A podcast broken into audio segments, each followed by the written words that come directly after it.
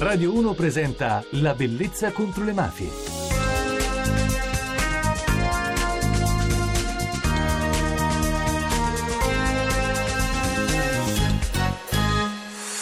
Buonanotte da Francesca Barra e benvenuti alla Bellezza contro le mafie.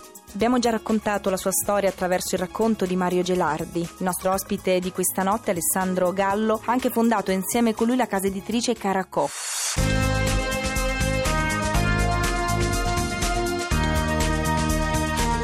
La bellezza contro le mafie.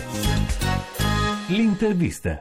Alessandro, ciao, grazie per essere venuto a trovarci alla Bellezza contro le mafie. Ciao Francesca, grazie a voi e buonasera. Eh, un lungo percorso il tuo, dal Rione Traiano a Bologna. Come mai ti sei allontanato? Ma in effetti mi sono spostato da Napoli a 18 anni per poter studiare al DAMS di Bologna. Mi sono trasferito e mi sono laureato e dopo la laurea ho deciso di restare a vivere qui a Bologna per due motivi. Uno perché eh, ho cominciato a collaborare con delle scuole うん。Per quanto riguarda progetti di cultura, la legalità e il contrasto alle mafie e due perché ho fondato appunto una casa editrice dove la maggior parte delle nostre attività sono tra Bologna e Napoli io ho scelto di occuparmi del nord e quindi di Bologna. Tu hai fatto una scoperta poco più che adolescente, hai scoperto che tuo padre faceva purtroppo parte di un mondo che forse per te fino a quel momento era sconosciuto, cioè in realtà era uno scissionista dei Di Lauro. Come è stata questa scoperta? Come hai reagito e forse anche per questo che poi hai deciso di intraprendere un percorso professionale, personale di legalità e di impegno? Sì, io come capita di raccontare spesso è che ho scoperto di mio padre attraverso un giornale mentre mi recavo la mattina a scuola, ero al quarto anno di superiore. Praticamente l'ho scoperto in metro mentre avanti a me c'era un signore che leggeva il giornale Cronache di Napoli e mi sono trovato in prima pagina mio papà con la scritta preso scissionista di Di Lauro. Ebbene sì, eh, mio padre ha cominciato la carriera di affiliato affiliato camorrista al clan molto tardi, all'età di 55 anni, eh, ed è stato arrestato per associazione mafiosa e per spaccio internazionale di stupefacenti. Devo dire la verità che... Mm, Paroloni questi forse per un ragazzo. Sì, specialmente se li leggi da un giornale come sì. Cronache di Napoli. Sì. Devo dire la verità che io ho già avuto un'esperienza passata con la camorra perché già da piccolino avevo scoperto di avere in casa mia cugina che era chiamata da tutti Nikita, donna dalla calibro 38 e che anche lei è stata affiliata Una donna killer anni. quindi quindi una delle... Sì, sui giornali, sì, poi col, nel tempo ho scoperto sui giornali appunto che la definivano la prima donna killer, solo che sono stati due anni diversi, due età diverse, ero molto piccolo con mia cugina, quindi non ho sofferto di quanto ho sofferto con mio padre appunto perché conoscevo di mia cugina, mentre invece di mio padre per me era un pensionato divorziato da mia mamma che lo si vedeva una volta a settimana, quindi mh, è stata una bella batosta. E con lui che reazione hai avuto? Più che reazione ho avuto un'esigenza particolare che era quella di raccontare un Alessandro diverso, perché poi è successo che dopo l'arresto di mio padre, sia io che mio fratello e mia sorella eravamo stati identificati come i figli dello scissionista. E siccome sono cresciuto in una famiglia dove mia mamma ha sempre cercato di portare avanti la famiglia con onestà e con tanta dignità, mia mamma è un'infermiera professionale, eh, mi sono chiesto forse è arrivato il momento di raccontare la verità, cioè che noi con quello che mio padre ha fatto non c'entriamo nulla, è una sua scelta. E quindi per gioco ho cominciato a scrivere raccontini sulla mia storia personale, ho messo su piccoli monologhi teatrali. Allora facciamo una cosa Alessandro, questa parte la raccontiamo domani, nella prossima puntata della Bellezza contro le mafie, visto che il nostro spazio per questa notte è terminato, quindi con la promessa che ritornerai ci racconterai racconterai anche quest'altra parte della tua vita e i tuoi lavori. Ma certo, grazie mille. Grazie Alessandro. No, grazie a voi e buonanotte.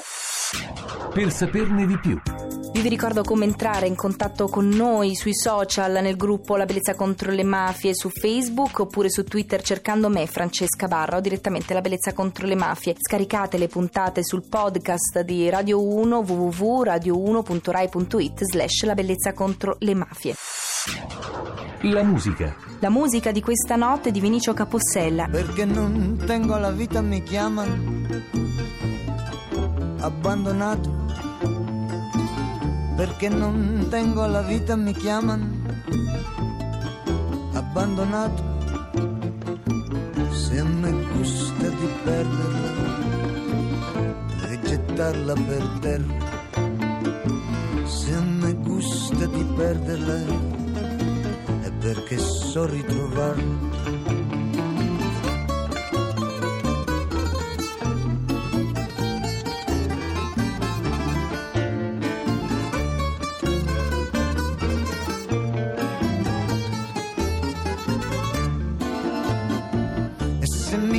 Inganno a seguirla, trovarla a volte, se mi inganno a cercarla nelle strade morte, andare, andare in cammino senza che niente più mi trattenga, andare, andare il cammino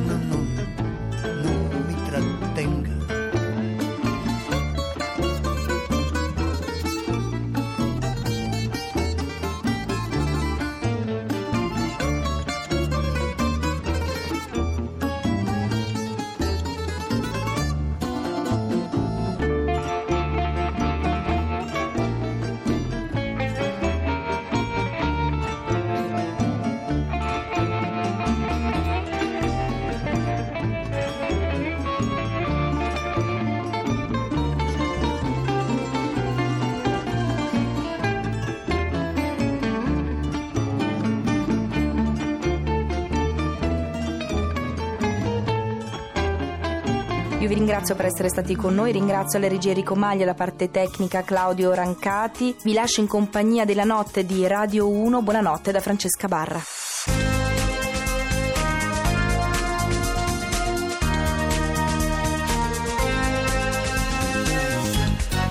La bellezza contro le mafie.